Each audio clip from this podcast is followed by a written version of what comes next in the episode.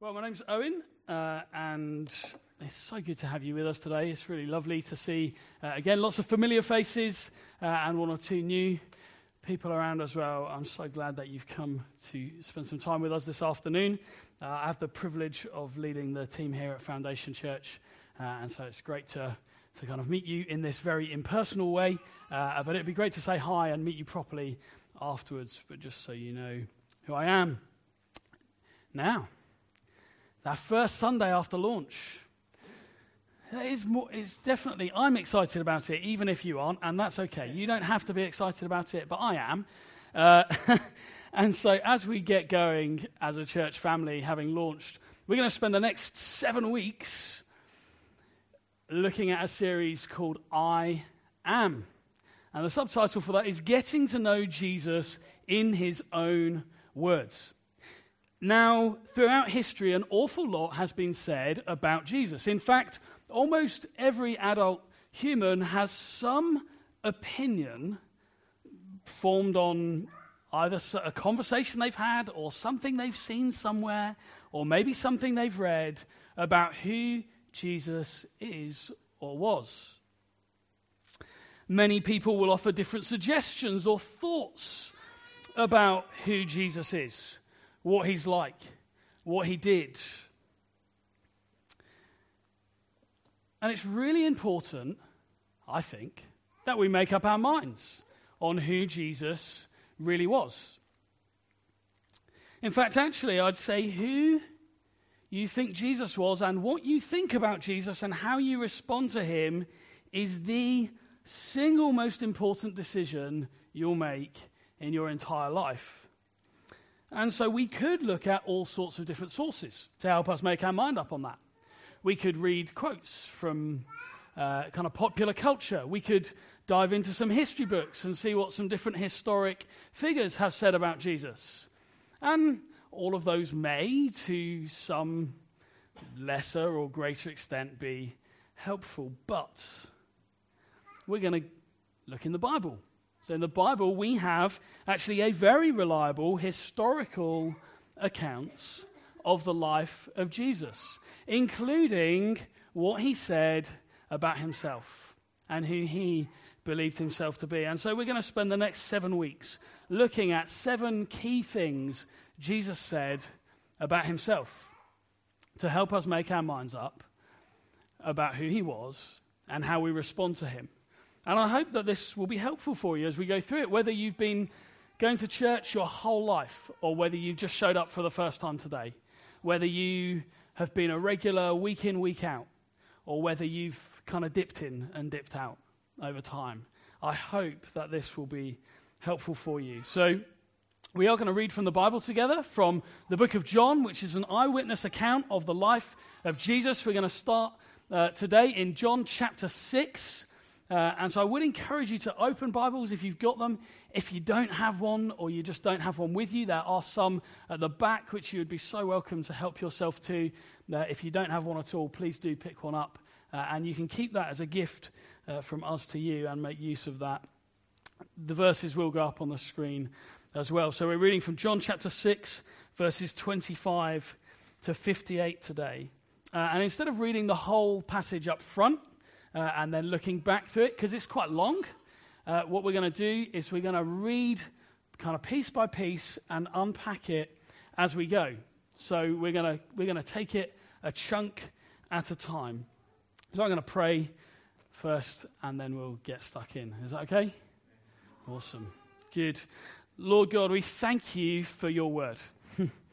we thank you that it's a, it's a brilliant gift from you that's, that's useful for us. It's useful for, for teaching us and training us and showing us uh, how to live in a way that honors and pleases you, how to live uh, the way you designed us to, actually. And we ask that as we read from your word today, that you would help us to see you for who you are. Holy Spirit, would you cause your word to live for us today, uh, to have an impact in our hearts and lives, not just this afternoon, but on into the rest of our walking with you. Amen. Cool.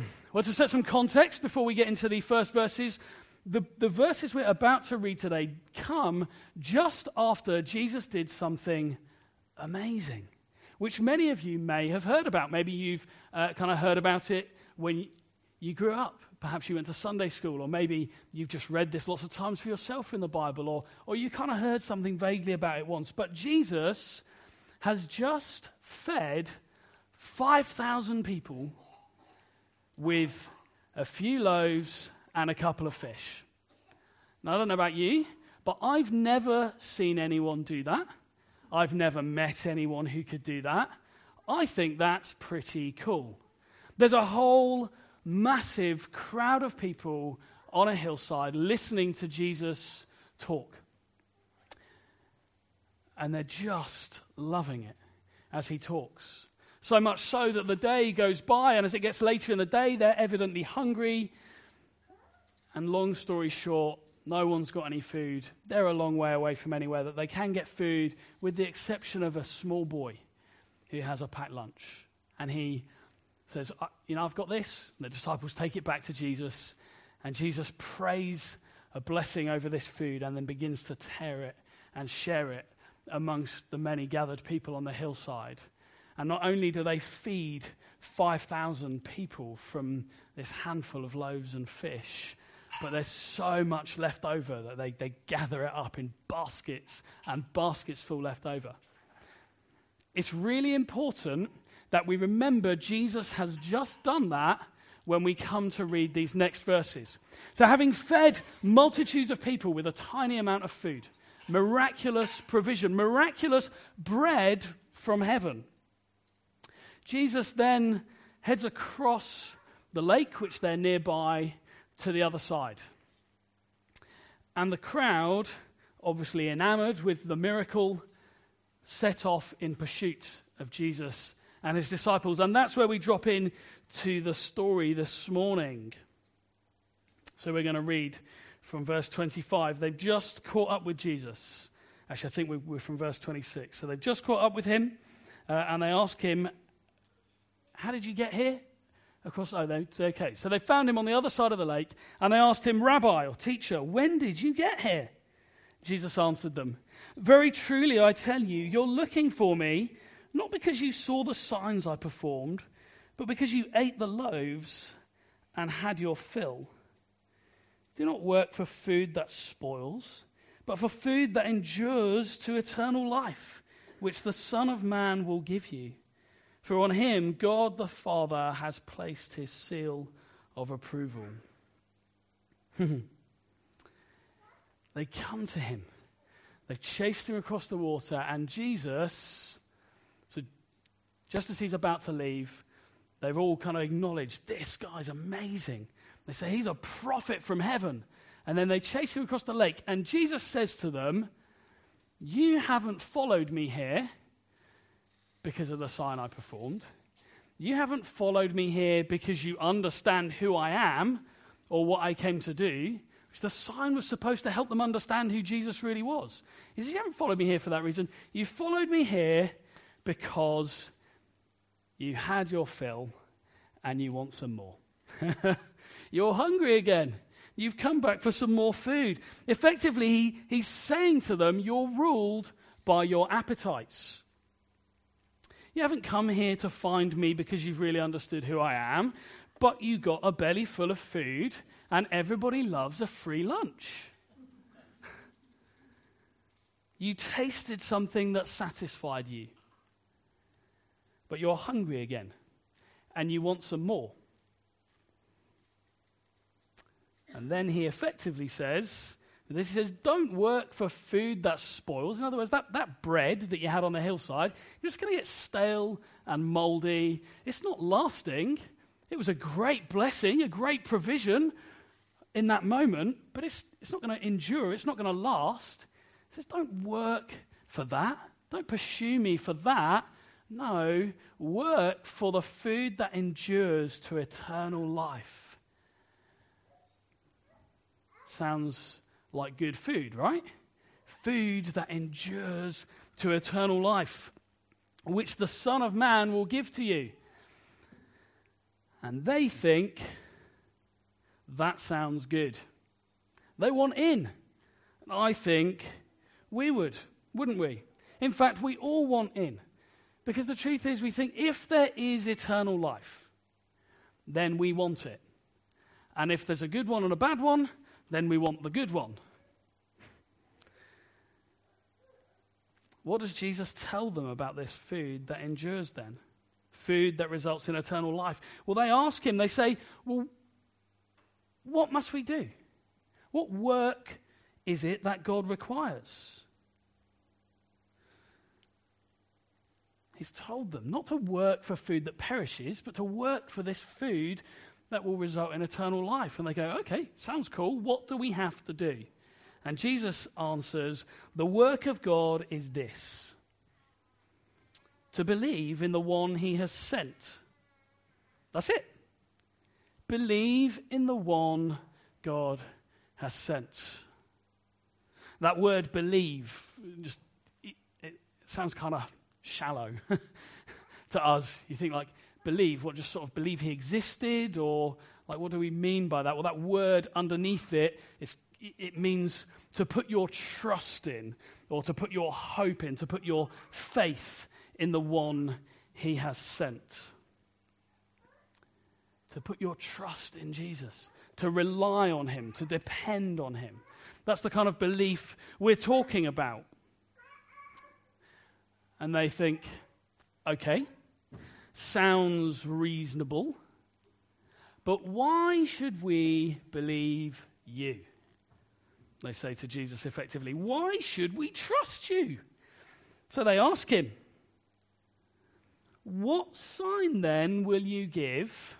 If that's true, that, that you can give us food that will endure to eternal life, what sign will you give that we may see it and believe you? What will you do?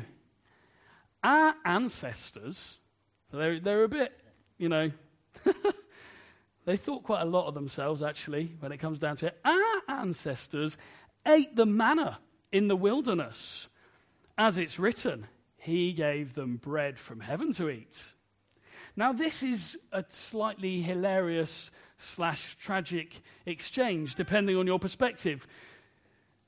Because bear in mind that Jesus has just fed 5,000 people from a couple of loaves and fish miraculous bread from heaven. And a very short period of time afterwards, they're saying to him, What sign are you going to give us that you're who you say you are? Because our ancestors, God provided food for them miraculously. you think, Are you that stupid? Like, seriously, you've just seen him do it, and you're going, well, you know, Moses did it in the wilderness. What sign are you going to give? It's just like, this is crazy. It's almost like they're just, they're hooked up on the food. Like they're, they're, they're still after a free meal. Moses gave our ancestors manna from heaven in the wilderness. What are you going to do? And Jesus says this to them Very truly, I tell you, it is not Moses who's given you the bread from heaven, but it is my Father who gives you the true bread from heaven. He's trying to shift their focus from what you stick in your mouth to something more important. For the bread of God is the bread that comes down from heaven and gives life to the world. See, Jesus clears things up first and foremost and makes sure that God gets the credit for the miraculous provision of bread in the desert and not Moses. And he says it's God who gives true bread from heaven, true bread. Bread that does what? I mean, this is extraordinary. That gives life to the world. Sounds like good bread, right? It does sound like good bread, doesn't it? think, I want some of that bread. Bread from heaven that gives life to the world.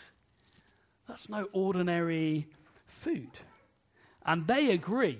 They think that sounds like good bread too. So they say, Sir, they said, always give us this bread. They're like, if you've got it, we want it. Always give us this bread. Like the bread on the hillside, that must have been different because that didn't do that. Always give us this bread. They want it. And Jesus brilliantly has set them up. he set them up. They've no idea what they're really saying. They, are like, they've no idea what they're really talking about. And here comes the punchline. Here comes the punchline. This is where we really get to know Jesus in his own words. What does he say then about himself? Verse 35. Then Jesus declared, I am the bread of life. Whoever comes to me will never go hungry, and whoever believes in me will never be thirsty. But as I told you, you have seen me, and still you don't believe. They'd been with him, they'd seen the miracle on the mountainside.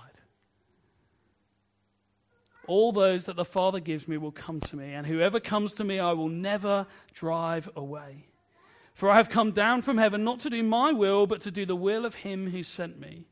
And this is the will of him who sent me, that I shall lose none of all those he has given to me, but raise them up at the last day.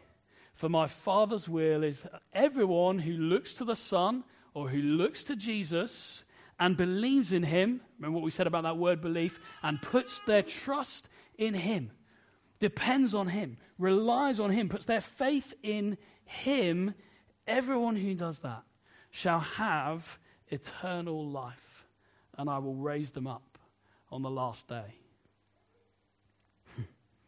this is an extraordinary statement.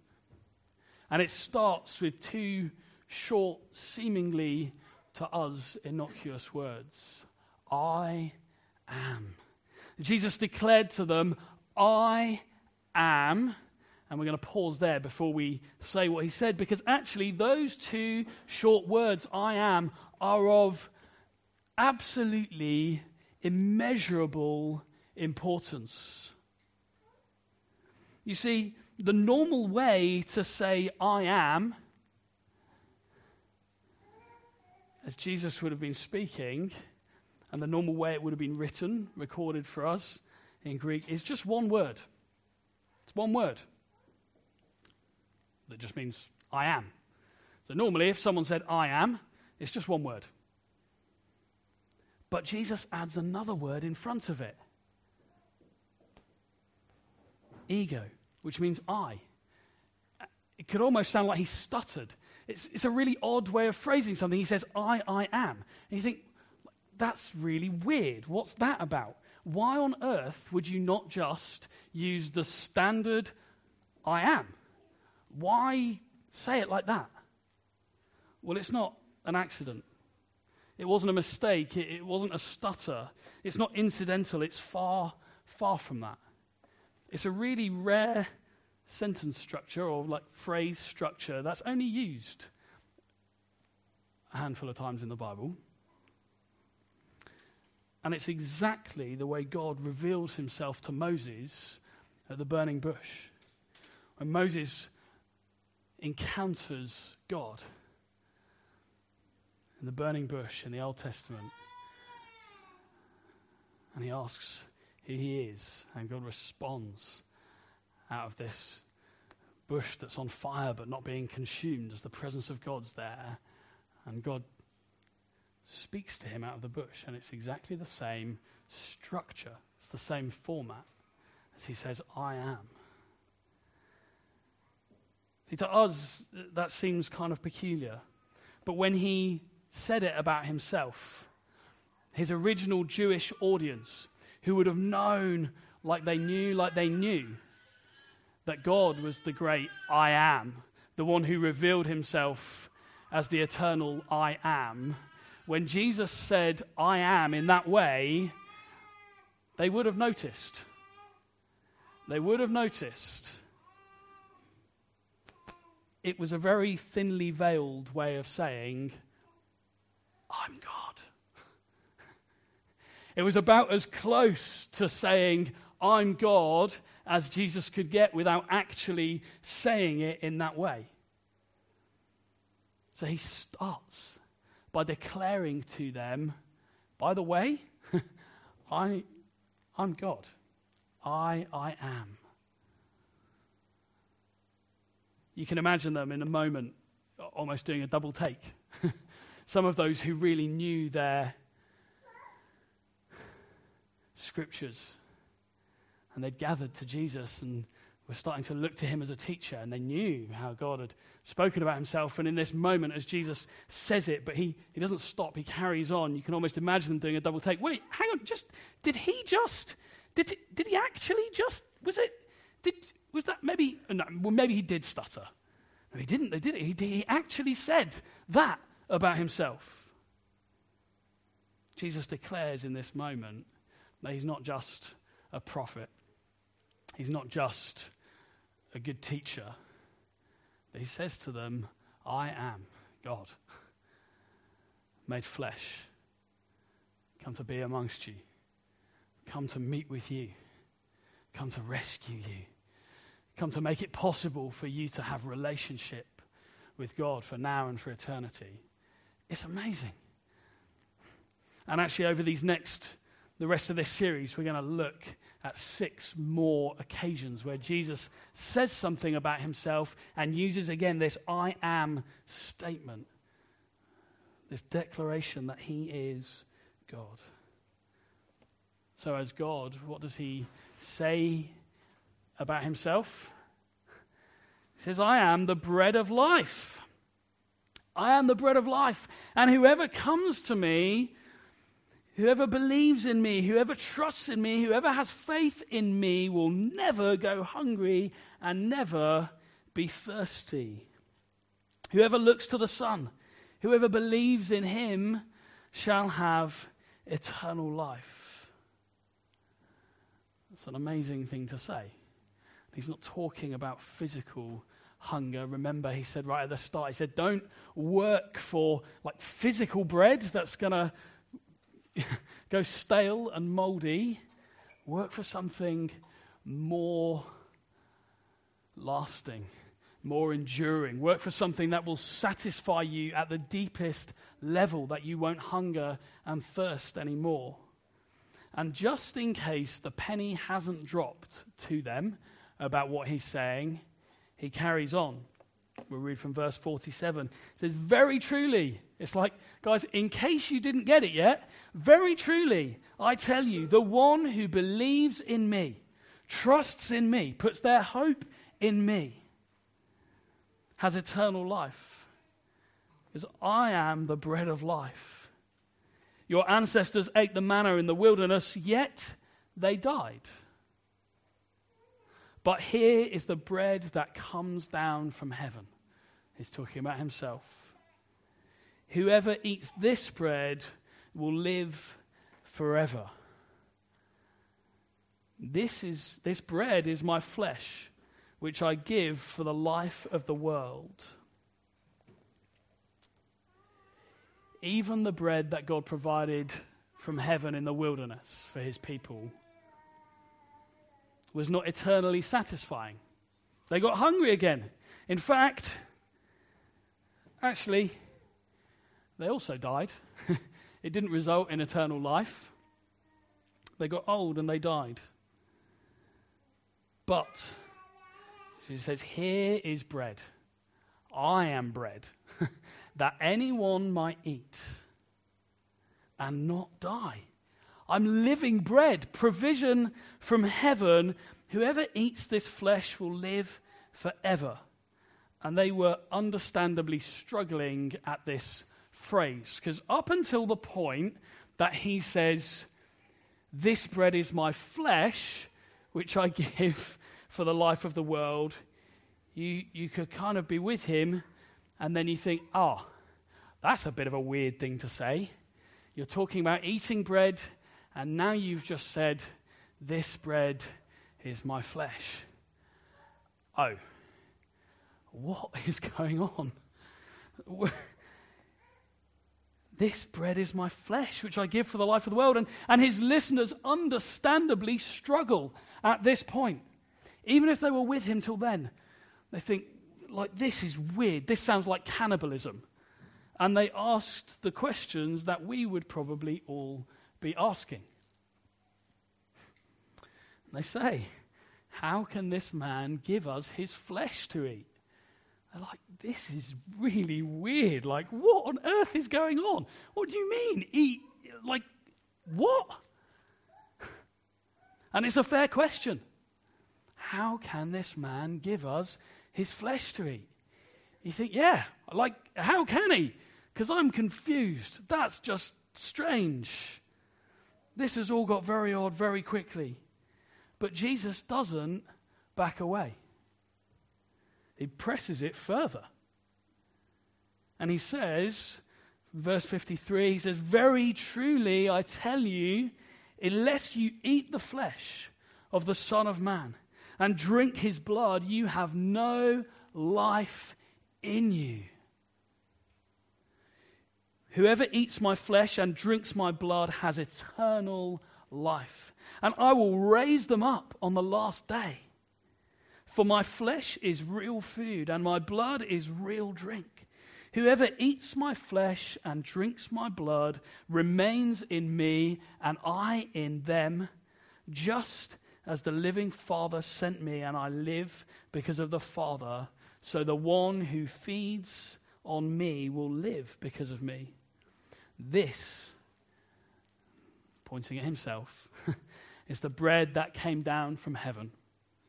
Your ancestors ate manna and died. But whoever feeds on this bread will live forever. Whoever feeds on this bread will live forever. You think, I mean, it sounds amazing, but it still sounds crazy. What do you mean? Well, what does he mean? What did he mean when he said, Unless you eat my flesh and drink my blood, you have no life. You're going to die just like your ancestors died. But whoever feeds on this bread will live forever. Well, this is where we join everything Jesus has said to them together. Because eating is believing. Drinking is believing. Eating is putting trust in. Drinking is putting trust in. He promises eternal life to those who believe in him. He's already said that, hasn't he? Yeah? He says, This is the work the Father's given for you that you would believe, that you would trust in. See, bread is a staple. Jesus is using this staple food that people eat for survival as a picture to tell us that He is essential for spiritual life. So we, we use bread as like a shortcut for food, don't we, in our talking? Even when, as Jesus taught people how to pray, He said, You say, Give us this day our daily bread. It's not like just about bread. although there's definitely more meaning to that passage as Jesus taught people how to pray. Uh, but it's about food, it's about provision, our, our daily sustenance, what we need in order to get through the day. And Jesus says, just as you eat food in order to survive physically, in order that you won't faint and die, so you trust in me. Believe in me. Put your hope in me. Put your faith in me. You eat food to survive because your life literally depends on it. You trust in Jesus.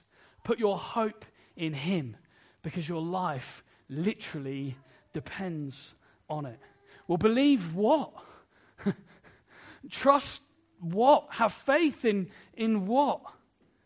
Believe, what did he say? He said that his flesh, this bread from heaven for the life of the world, he said he'd come. They would bring life to the world, will believe that he came. And believe that Jesus' death, the breaking of his body at the cross, and the spilling of his blood for us did actually pay the penalty for your sin. See, each one of us has fallen short of God's perfect plan for humanity. In fact, actually, each one of us has fallen short of even our own standards.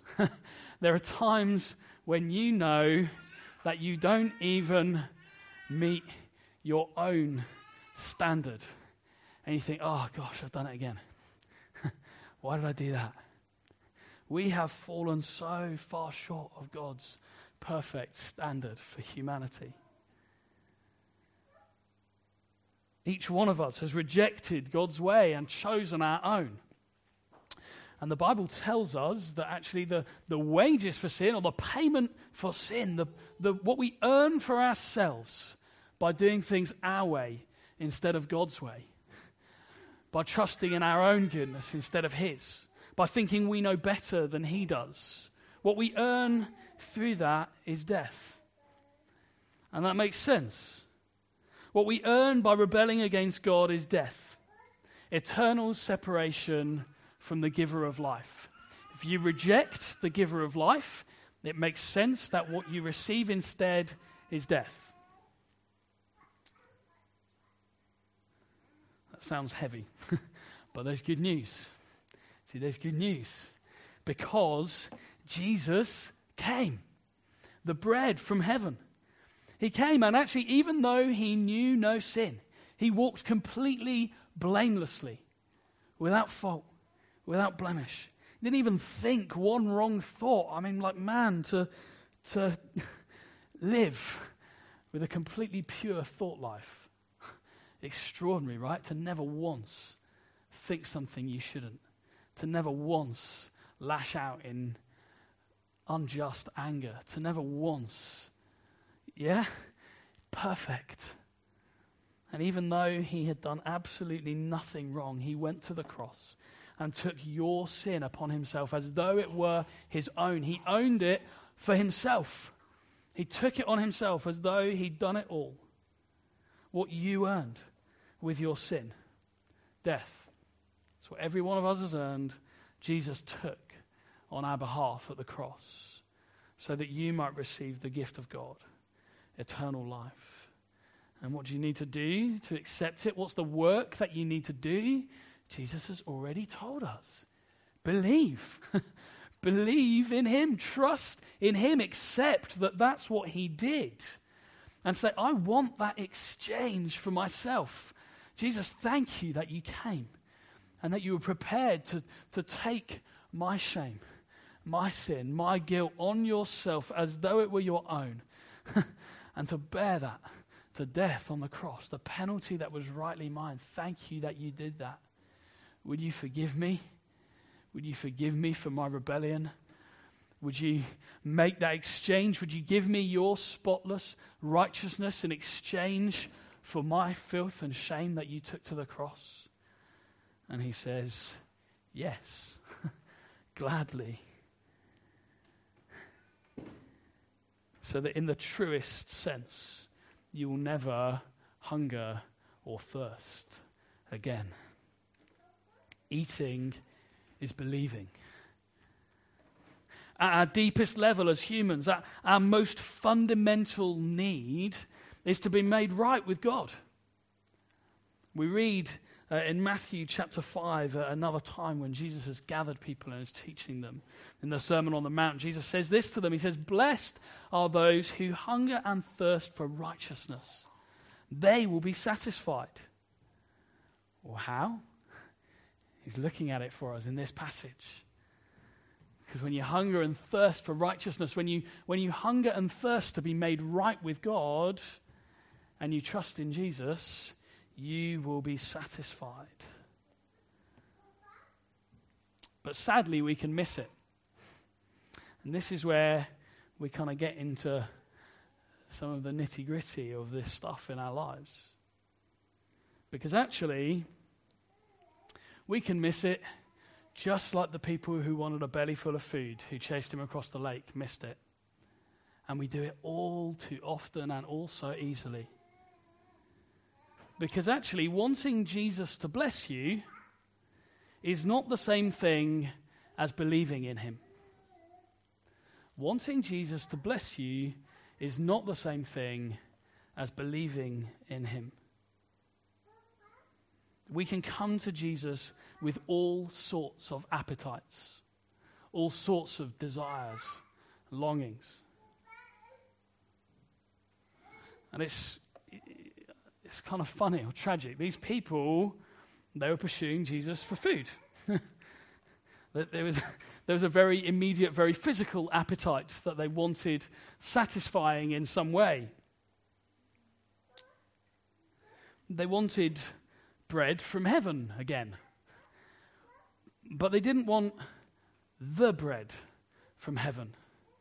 They wanted Jesus to bless them with another miraculous provision, but they didn't actually want Jesus.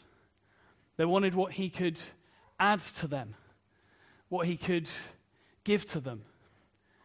But they didn't really want him for him, for who he was. They didn't desire a relationship with him, to be right with God. They just wanted him to bless them. They came to him for a free meal. I guess my question is how about you? See, they'd met Jesus, they'd seen him perform miracles. But instead of having faith and trusting in him, Instead of believing in Him, instead of putting their hope in Him, instead of looking to Him and Him alone to satisfy them, they were looking to Him to add other things, to fill their appetites. They wanted the blessings He could bring without actually wanting Him. And we can come to Jesus, we can come to God for all kinds of things. It can be an easy and a subtle shift. See, we can sometimes start with good desires in it. See, maybe we can come to God and ask for health. And I'm not saying it's wrong to pray for healing. In fact, sometimes I wish we did it all the more as a church and we believed God for more in terms of healing and miraculous provision. But sometimes we can not really have much interest in God the rest of the time until there's something He can do for us. like, pff, money's pretty tight this month, all of a sudden our prayer life goes through the roof. Someone we know and love is sick. All of a sudden, we're praying again. Tragedy comes. Or maybe we just we want the good life. We're frustrated with our lot, with our situation, and so we are praying to God to change our circumstance, to change our situation so that it would be more pleasant, more comfortable for us.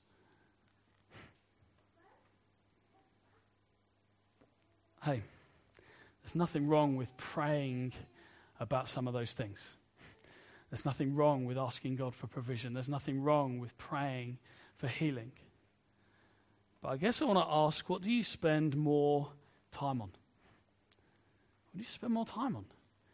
Like asking Him for stuff or delighting in Him for who He is and what He did at the cross for you and the results of that?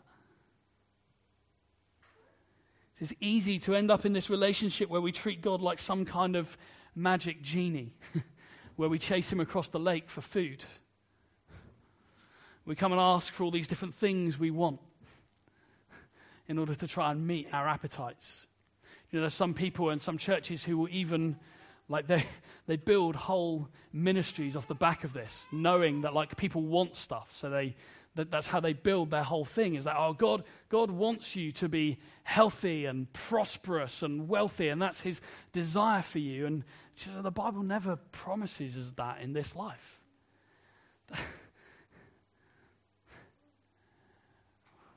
Jesus' first disciples and like every generation since have been woeful failures and very distant from God if that was God's plan and desire for people who follow him. We can start misquoting the Bible to justify our wish lists as we come to God with all these different things that we're after. And we can take verses and we can say things like, well, well, you know, it does, it does say, doesn't it, that He gives us the desires of our hearts. And, and this, is a, this is something I'm desiring. So I'm, you know, I'm standing on God's word. He gives us the desires of our heart. I'm desiring it, so He's going to give it to me. He says it in here. That's not what that passage is about at all, for goodness sake. But it's amazing how quickly and easily we get there.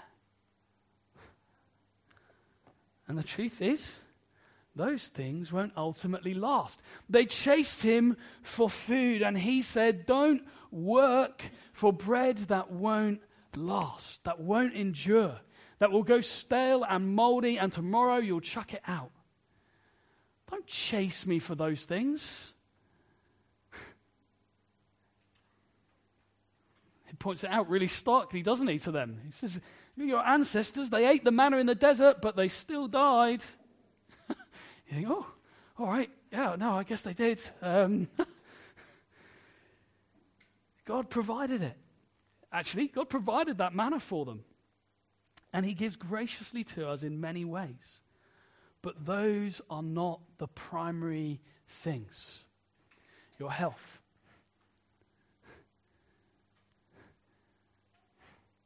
your finances, your family, your food. They're not the primary things. God does provide and bless us in incredible ways in those things. But they're not the primary things. In fact, they don't even come close. If they don't come, if you never get that thing that you've prayed for, do you know what? Jesus is still enough. Himself. He is still enough. He is the bread of life. Jesus plus nothing still equals everything.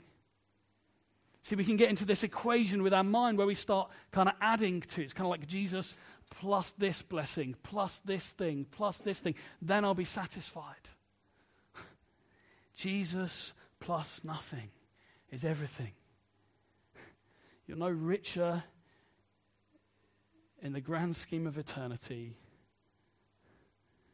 if you go through this life penniless, in ill health, and alone from a human perspective than you are if you're surrounded by all the luxuries the world has to offer. If you hope in Jesus, if you trust in Him, He is perfect provision for eternal life. So I want to ask you is Jesus enough for you? Is Jesus enough for you? We're going to conclude this afternoon by taking communion together bread and wine. It's supposed to be a very, very vivid picture of Christ, his body broken for you at the cross, his blood shed for you. And as he gave it to his disciples, he broke bread and gave it to them, gave wine to them. He said, This is my body broken for you. This is my blood poured out for you. Eat it, drink it, remember me. And so we're going to come this afternoon and remind ourselves of our perfect provision from heaven. To remember that we're made righteous because of Him, right with God because of Him, that we might never hunger and thirst again, that we can be truly satisfied at our deepest level, know intimacy with God for now and for all eternity because of what Jesus did. And so I want to invite you to come and take the bread and wine in just a moment. To come and eat and drink, receive eternal life. Maybe for the first time today. So I do want to say, please don't come and take the bread and wine if you haven't put your trust in Jesus. If you haven't believed in Him, if you haven't put your hope in Him and your faith in Him to save you and make you right with God, then this is just it's just food um, for you. Um, please don't come and take it. This is for those who have put their trust in Jesus, that we might eat and drink and remember. But you can do that today. If you've never done that before, maybe for the first time, before you come, pray where you are. Ask Him to forgive you and say, Jesus, I'm, I want to put my trust in you. I'm hungering and thirsting after righteousness. Would you satisfy me? And then come and eat and drink and be satisfied with Jesus.